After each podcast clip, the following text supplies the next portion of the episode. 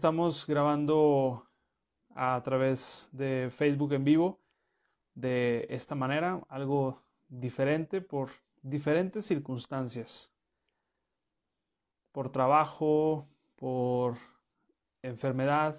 Y es que las noticias así llegan, los eventos así se han presentado. No sé si te ha pasado, pero en los últimos meses, semanas, nos hemos visto todos movidos de alguna manera. Una noticia, algo que nos mueve nuestras actividades. Algunas cosas buenas, otras cosas malas, pero creo que la constante ha sido la enfermedad, ha sido también el trabajo lo que nos ha movido, pero dentro de todo, no sé si te ha pasado, pero son buenas noticias cada vez que pensamos en el mensaje de Cristo. Hoy, por ejemplo, es de una manera distinta a la que estamos grabando por todo esto que nos ha pasado. Vamos a meditar en esta buena noticia desde el Evangelio de Juan, capítulo 1, versículos del 1 al 14. Pero antes, permíteme orar para que sea Dios quien nos dirija a través de su palabra y podamos encontrar una vez más esta buena noticia que tiene Dios para nuestro corazón. Querido Padre, hoy te quiero rogar por las personas que van a ver este video, pero más que ver el video es escuchar tu palabra. Me encantaría mi oración es esa, que hoy puedan recibir una buena noticia. Sé que todos los que ven este video sabemos que festejamos en días pasados que tú naciste y esa es una noticia que ha marcado la historia. Pero queremos que cada vez que llegue una noticia que nos mueva, ya sea económica, de salud, de trabajo, lo que sea, pues que tú nos dirijas, nos dirijas a ti. Que tu Espíritu Santo nos quite el temor hacia las circunstancias y nuestra mirada pueda fijarse en ti, en el único Dios todopoderoso.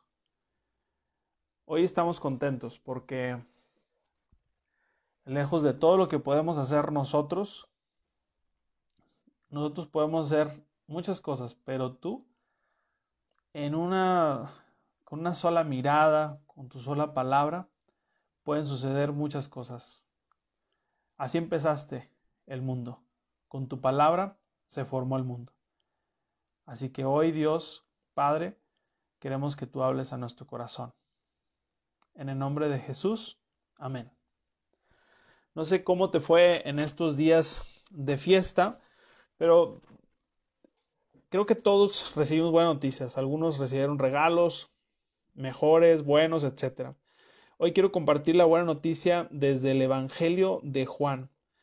Hablamos mucho acerca del Mateo, de Marcos, de Lucas, porque hablan directamente del nacimiento de Jesús y hablan desde un nacimiento físico. Pero hoy vamos a hablar de Juan desde un nacimiento espiritual, un nacimiento que, que no tiene inicio y que no tiene fin. Así empieza Juan. Así que voy a comenzar con esta buena noticia del Evangelio de Juan y vamos a estar meditando del capítulo 1 al 14. Y esta buena noticia es que festejamos su soberanía. En primer lugar, festejamos la soberanía de Dios. Fíjate lo que dice el versículo 1 al 3. En el principio era el verbo, y el verbo era con Dios, y el verbo era Dios. Este era en el principio con Dios. Todas las cosas por Él fueron hechas, y sin Él nada de lo que es hecho fue hecho. Así que Juan va a ver el nacimiento de Jesús de una manera muy diferente. Por ejemplo, para Juan, Jesús no nace de una manera física, sino Juan va a decir, oigan, quiero aclarar algo, sí nació en un pesebre y todo, pero Jesús ya estaba con Dios. Esto que dice en el principio era el verbo o la palabra, se refiere que en el principio Jesús ya estaba, desde que estaba la creación del mundo. De hecho, esa es la idea. Las palabras que usa Juan son las palabras que se usan en el Génesis. El ekne, es en, es en hebreo, es el principio. Cuando ocurrió la creación, ¿qué crees? Jesús estaba con Dios. Y esto es lo que está diciendo Juan. Para Juan dice, hey, hey, nada más una cosa quiero aclararles. Jesús ya estaba desde un principio. Jesús es eterno y es luz. El evangelista está diciendo que Jesucristo sea idéntico a Dios, su Padre, revelado en el Antiguo Testamento. No está diciendo que es igual, sino más bien afirma que es de la misma naturaleza divina. Esto es lo que nos dice Juan. Entonces, lo primero que quiero que lleves en tu corazón es que Jesús ya existía desde un principio. Desde la creación estaba con Dios, desde que comenzó todo. Y cuando comienza todo esto, estaba pensando en nosotros. Este es un inicio que no tiene fin. En nuestra relación con Él también. Así que festejamos la soberanía de Dios. Festejamos este 24, sé que no nació Jesús en esas fechas, que fue, parece que en marzo, abril, por esas fechas, más que en diciembre, pero festejamos que Jesús nos vio a nosotros, que Dios nos vio a nosotros y que mandó a su Hijo Jesucristo. Y que esto tiene que ver desde un inicio, desde la creación del mundo. No fue un evento fortuito, así como que, ah, bueno, pues ahí pasó. No, no, no es algo que ya sucedió desde un inicio y que estaba en los planes de Dios. La traducción, cuando dice verbo o palabra, también lo traducen ahí, o logos, que es la palabra principal, busca expresar el dinamismo que tiene es eh, la palabra en Jesús. O sea, Jesús es algo que es dinámico y está buscando más que una palabra que se queda estática es una palabra que quiere relacionarse con nosotros. Es la unión entre dos puentes, porque lo que hace Juan es unir lo que es, el, es una palabra griega, el logos, pero es un puente que está uniendo entre lo que aquella, en aquella época se creía en el idioma, es un puente que hace Juan para decir, bueno, este logos no solamente es culturalmente para los judíos, sino que es para todo el mundo. Cuando utiliza estas palabras, está hablándole también a los griegos. Y está diciendo, ustedes también tienen la oportunidad de de acercarse a este Jesús eterno. Trata de la superioridad, la revelación de Jesús del Antiguo Testamento. Esa es otra cosa. Jesús es superior a todo lo que se pasó, de todo lo que pasó en el Antiguo Testamento. Es la revelación superior, es la máxima revelación de Dios. Por eso creemos que Jesús es Dios. Dios no empezó a amar cuando Él creó al hombre, sino que Él es amor. Y nos sorprende este descubrimiento. Imagínate los primeros discípulos pensar que Dios, el creador del universo, aquel que dijo una palabra y se hicieron los cielos y la tierra, estaban con Él, estaban conviviendo con Él. Eso es algo que ellos reflexionaron después, en el momento no lo entendían del todo, pero conforme iba pasando el tiempo se dieron cuenta que este Jesús, este Señor, este verbo divino, este Logos, que lo maneja así, estaba con ellos y estaba desde antes de la fundación del mundo que estaba con Dios. Festejamos la soberanía de Dios. Esa es la buena noticia, que Jesús no es una idea temporal, no es una idea que está en etapas, sino que desde antes, desde la creación del mundo, Jesús ya era. Desde antes de la creación del mundo, Jesús, Dios, la Trinidad, ya estaban festejamos su gracia también. Fíjate lo que dice el versículo 4 y 6. Esa es la buena noticia. Festejamos hoy su gracia. En él estaba la vida, y la vida era la luz de los hombres. y la luz en las tinieblas resplandece. Mas las tinieblas no la comprendieron. Fue un hombre enviado de Dios, el cual se llamaba Juan. Tenemos vida. Y cuando tenemos vida, tenemos entendimiento y tenemos gozo. Él quiere que todos los hombres, todo hombre y mujer, todo ser humano tenga vida en total plenitud, que tenga luz, alegría, entendimiento, propósito, rectitud en abundancia. Eso es lo que está buscando Él a través de su gracia. El mundo está en tinieblas porque está separado de Dios, y la figura de tinieblas sugiere que esta separación produce, escúchame, esta separación que tenemos a través de las tinieblas que menciona Juan, produce ignorancia, produce temor y produce dolor. Cuando nosotros nos alejamos de Dios, cuando nosotros dejamos de tener esa relación con Él, lo que produce es eso, ignorancia, temor y dolor. Por eso festejamos su gracia, porque Él, en Él estaba la vida, y esta vida Él nos la ofrece a nosotros. Y dice que la luz está por encima de las tinieblas. Así que no solamente festejamos su soberanía, no solamente festejamos su gracia en este tiempo, sino festejamos su luz. Versículos 7 y 9 dice, Este vino por testimonio, para que diese testimonio de la luz, para que todos creyeran por él. No era él la luz, está hablando de Juan, sino para que diese testimonio de la luz. Aquel era la luz verdadera que alumbra a todo hombre que viene a este mundo. El propósito de Jesús no tanto es salvarnos, sino tener una relación con Él. Esa es la principal idea El propósito de Jesús no tanto fue salvarnos, sino realmente tener una relación con Él, tener esta relación genuina con Él.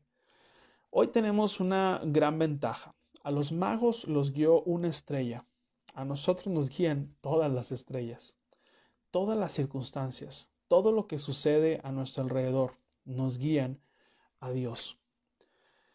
Y esta es una gran verdad, porque podemos conocerle genuinamente en todos los sentidos. El luz, el logos era la luz verdadera.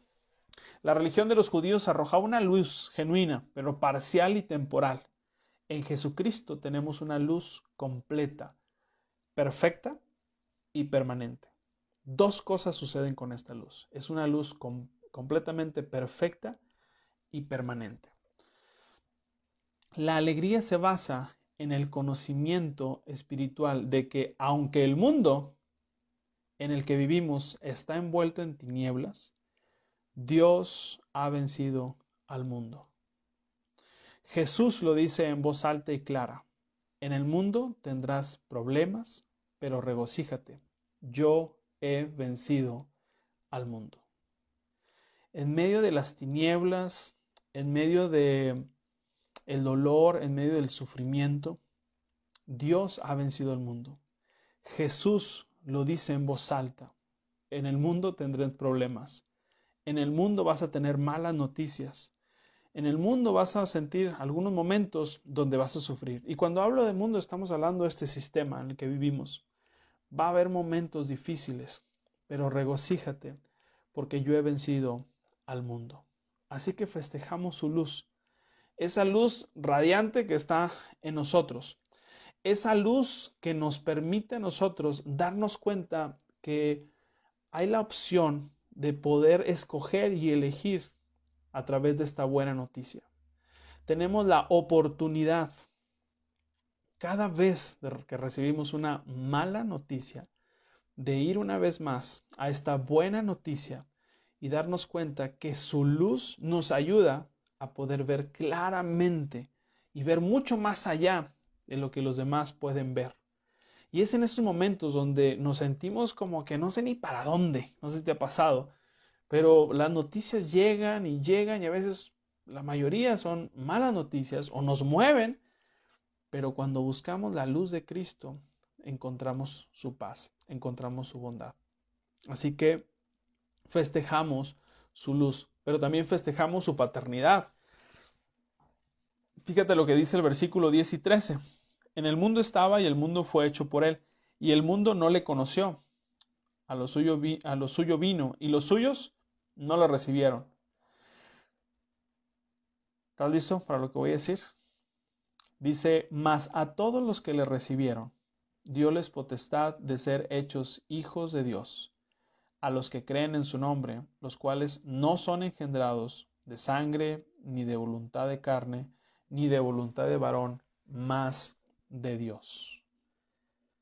Imagínate, al interpretar las palabras duras de Jesús hacia los judíos, porque está hablando de los judíos que no lo recibieron, hay que recordar que el Evangelio de Juan se compuso en un periodo donde había problemas con los seguidores de Cristo y los judíos.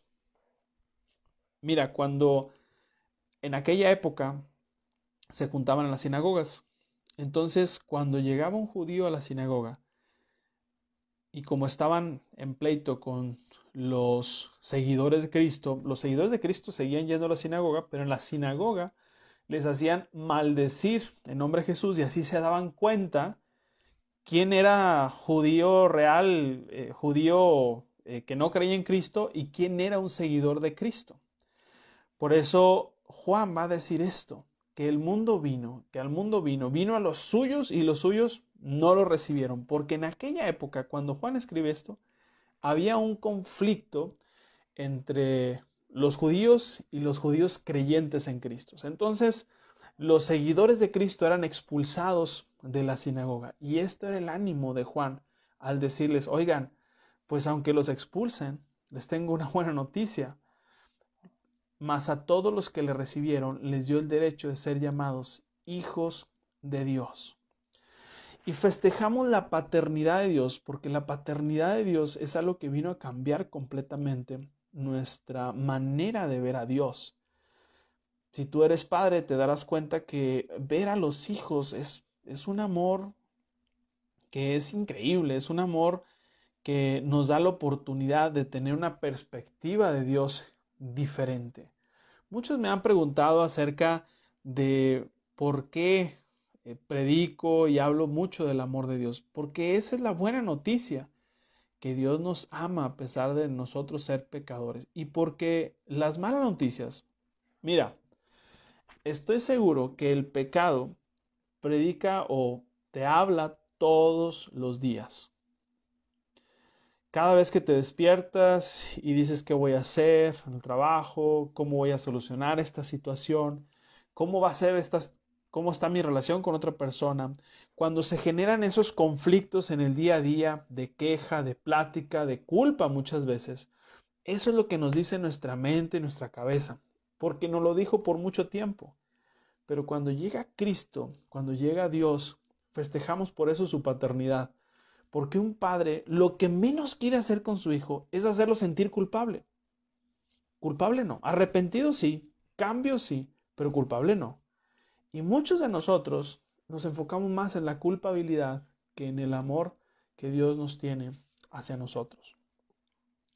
Es una de las cosas que festejamos. Festejamos también, por último, su presencia.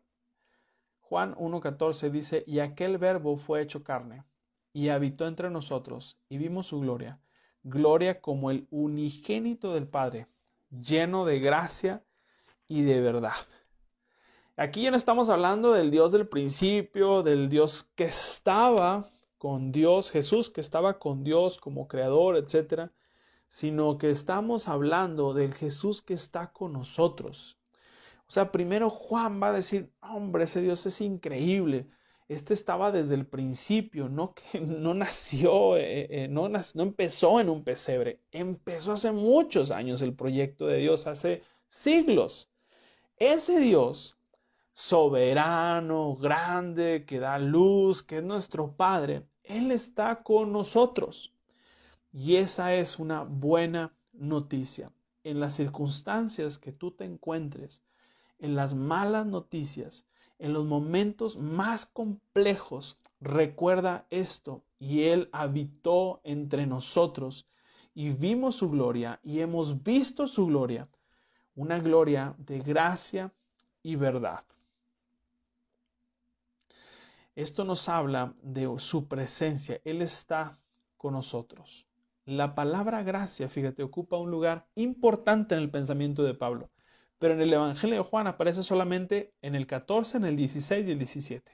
Aquí aparece la palabra gracia y se refiere al amor de Dios motivado por su misericordia y no por atracción alguna de los objetos de la gracia.